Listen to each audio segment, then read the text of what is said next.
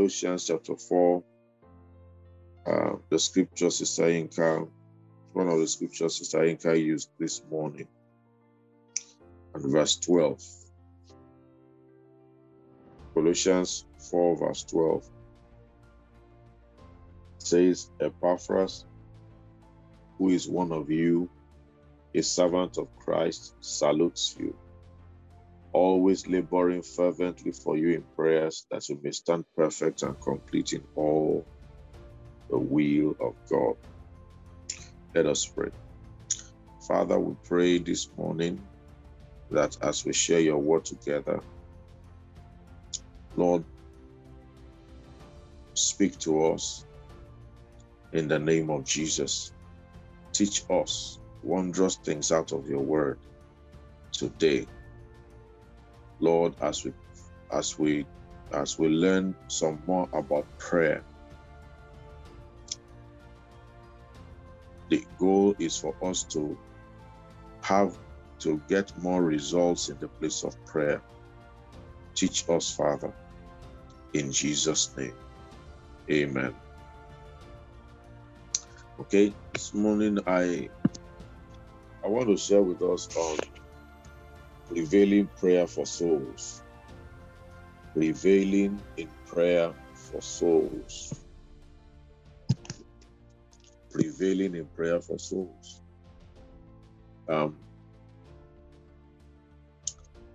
Here, the Bible tells us about Epaphras, who was a prayer, whom in our modern day we'll call him a prayer warrior.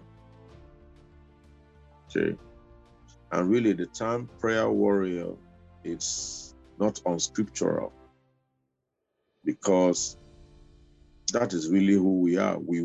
Our warfare, we engage in spiritual warfare, right, in the place of prayer.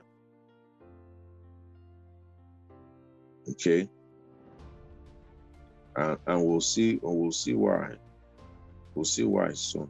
You see, Paul describes it this way in First Corinthians chapter 15. Paul was a master soul winner. He was a master soul winner. He knew how to prevail in prayer, for the souls of men. Our men of old called it soul travail, travailing for souls. In 1 Corinthians 15 and verse 32, this was how he described it. He said, I have fought with beasts at Ephesus. Of course, he wasn't talking about physical beasts. He was talking about, fighting spiritual wickedness, principalities and powers.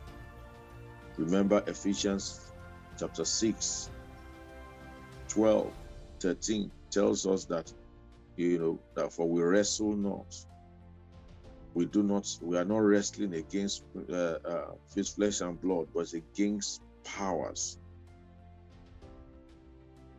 principalities and powers, spiritual wickedness in heavenly places, in the heavenlies. Okay, so we're saying that he war a war with, or rather he fought beasts. That's talking about spiritual warfare there. It's talking about something that happened in the spirit. And we know that Ephesus, he stayed there for 2.5 years teaching. Right? And there was a lot of contention. But eventually, the Bible tells us in Acts 19:20 that the mind so mightily grew the word of God that prevailed. It did not just come by mere sharing the word alone. Hallelujah. It didn't just come just by measuring the word alone. There was a lot of backup. There was a lot of warfare. There was a lot of agonizing. There was a lot of soul travail for the word of God to prevail. Because of philosophies, ideologies, of men, knowledge that has grown and increased,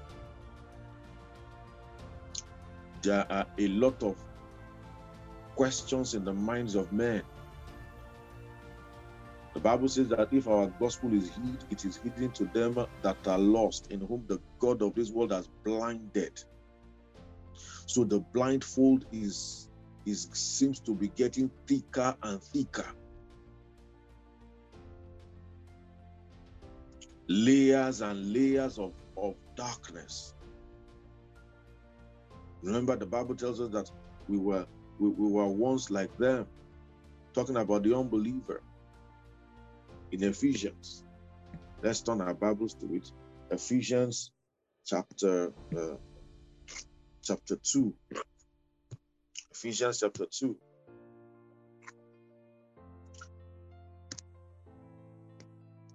It says, and you has he quickened, verse 1, who are dead in trespasses and sins, wherein in time past you walked according to the course of this world, according to the prince of the power of the air, the spirit that now walketh in the children of disobedience, among whom also we all had our lifestyle in times past in the lust of our flesh, fulfilling the desires of the flesh and of the mind, and were by nature the children of wrath, even as others. Okay, so we see that in verse 12, we said, at that time you were without Christ, being aliens of the commonwealth of Israel and strangers of the covenants of promise, having no hope and without God in this world. So you see, that was how we were. And that is the state the unbeliever is, being ruled by the prince of the power of the air. Okay, thank you. Amen. So you see, that was the state in which we were, and that's the state in which the unbeliever is right now. And so when Paul said he fought with beasts, he was talking about warfare, right? Traveling for souls, traveling against the hosts of darkness, the hosts of evil, wickedness that has kept man, or that is keeping men from receiving the gospel. Amen. In Revelation chapter 19, the Bible describes Jesus. Let's see the description of Jesus and the saints. He said, verse 10, he said, I fell at his feet. Talking about, he fell at the feet of an angel. He said, I fell at his feet to worship him. And he said, see, thou do it not. I am your fellow servant and of your brethren that have the testimony of Jesus. Worship God, for the testimony of Jesus is the spirit of prophecy. So what does he say? What does it mean? He says that we have the testimony of Jesus. The believer has the testimony of Jesus. And the testimony of Jesus is the spirit of prophecy. What do we mean? That the whole summation of prophetic utterance, of this prophetic visitation, of John, right? That he's experiencing, that is recording, right? Is the testimony of Jesus. In other words, he's saying it's all about Jesus. And then he now said in verse 11, and I saw heaven opened, And behold, a white horse, and he that sat upon him, remember this is a vision, right? It's a vision. And he that sat upon him was called faithful and true. True to what? True to his testimony. True to his testimony, faithful to his testimony. And in righteousness he doth judge and make war. Jesus had said that the Father has committed all judgment to the Son. What is the judgment he has committed to the Son? He has given the judgment is the judgment of eternal life. So he said, in righteousness he does judge and make war. Hallelujah.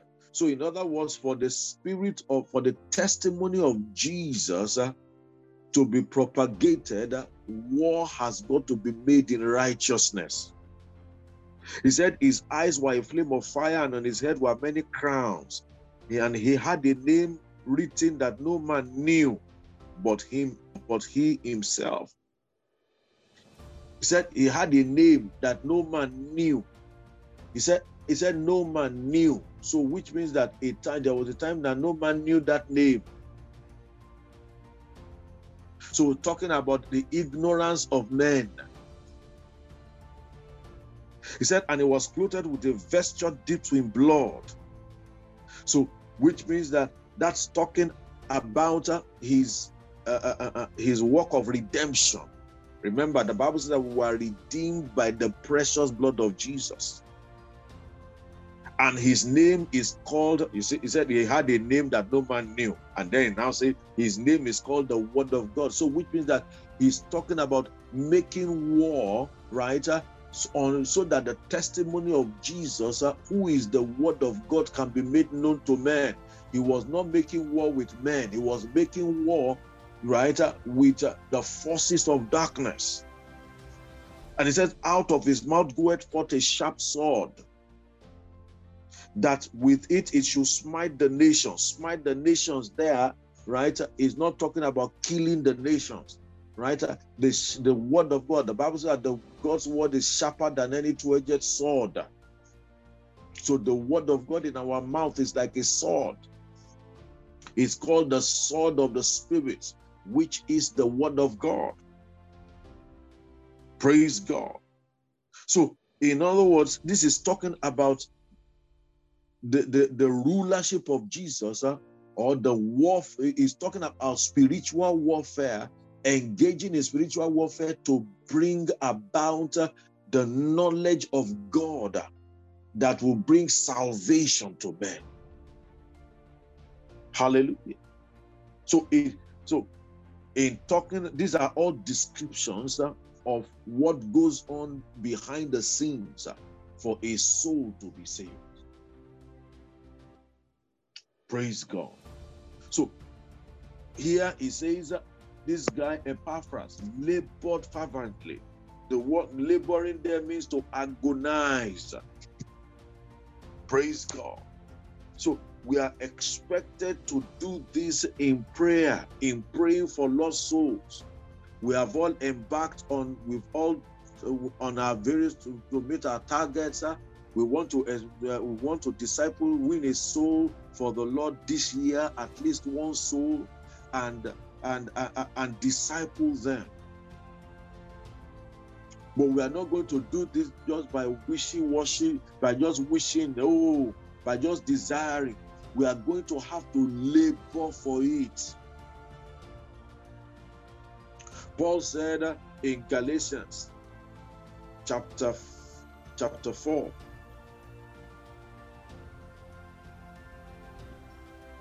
he says in verse 19, my little children, of whom I travail in birth again until Christ be formed in you. So which means that he's talking, he said, I'm travailing again, which means that he had travailed previously for them. He travailed previously for them to get saved. Now he's travailing like Paul, like Epaphras, right, in Colossians. He said, I'm travailing until Christ is formed in you. So which is that in getting a disciple, getting someone saved and discipling the person, there has got to be soul travail. Why? Because there is a blindfold. There are mindsets and perceptions. Remember, we have been talking about spiritual warfare in church, right? That have been on that the devil has built in that person's life that need to be dismantled for the word of God to be able to penetrate, so that the person can get saved and so that the person can grow spiritually. Hallelujah.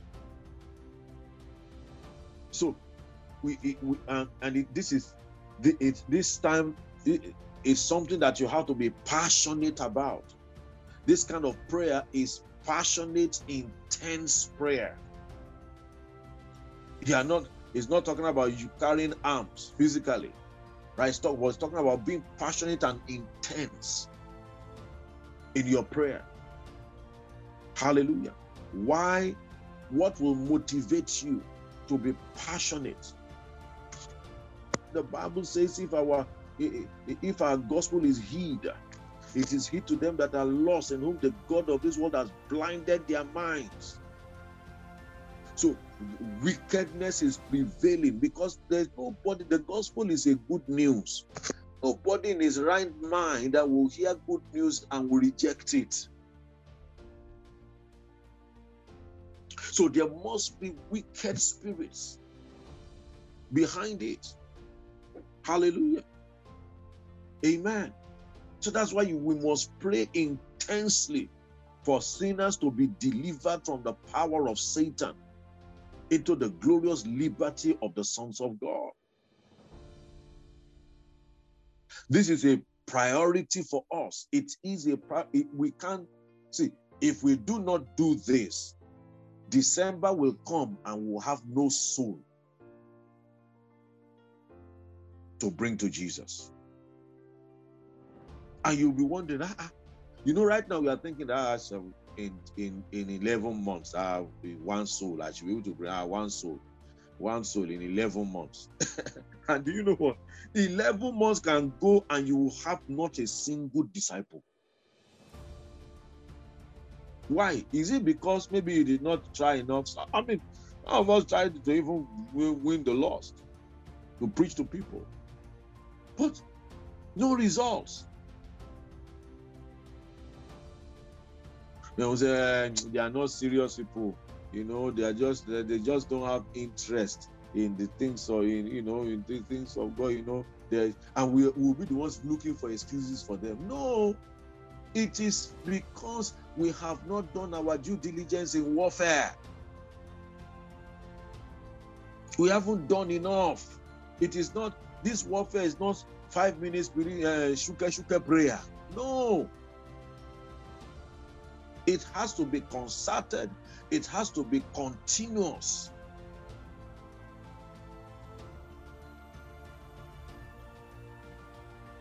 It's called the prayer of supplication and intercession.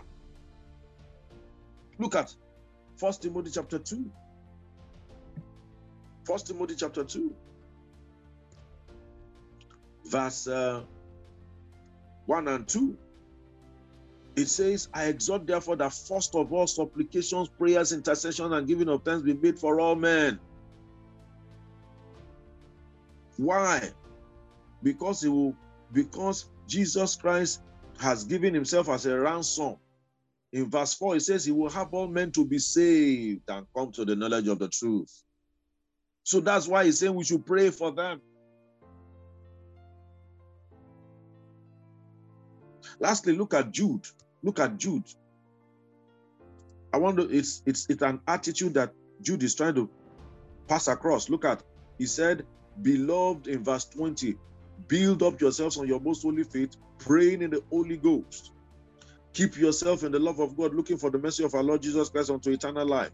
And of some have compassion, making a difference, and others save with fear. What does it mean to save with fear? Let me read it from the New Living Translation. He said, rescue others by snatching them from the flames of judgment. Show mercy still to others, but do so with great caution. Do so with great caution. Save them with fear, pulling them out of the fire. You know, when firemen, when there's a fire, right, and people are trapped in the fire, firemen, they know when they come, you know, the sense of urgency with which they approach the job, you know, and they are not doing it, you know, you won't see any one of them eating biscuits while, or chewing gum, or, you know, taking a bottle of Coke while trying to quench a fire. No, there is a sense of urgency about it. Hallelujah. He said, we should pull them out of the fire. And what would be our motivation? Hating even the garment spotted by the flesh.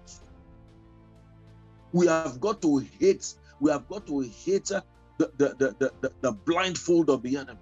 We have got to hate the sin that they are that has robbed them, that is robbing them of the light of the gospel. We have something has got to drive us. The compassion of Jesus. He said, and of some having compassion. The compassion of the Lord Jesus should drive us to make war, to pray in the place of prayer for these people to be saved. Hallelujah. Praise God. I was telling one of us yesterday, a friend of his that he invited to church, you know, and the person has come to church twice now, and the person actually told me that he doesn't feel like going to church all the time.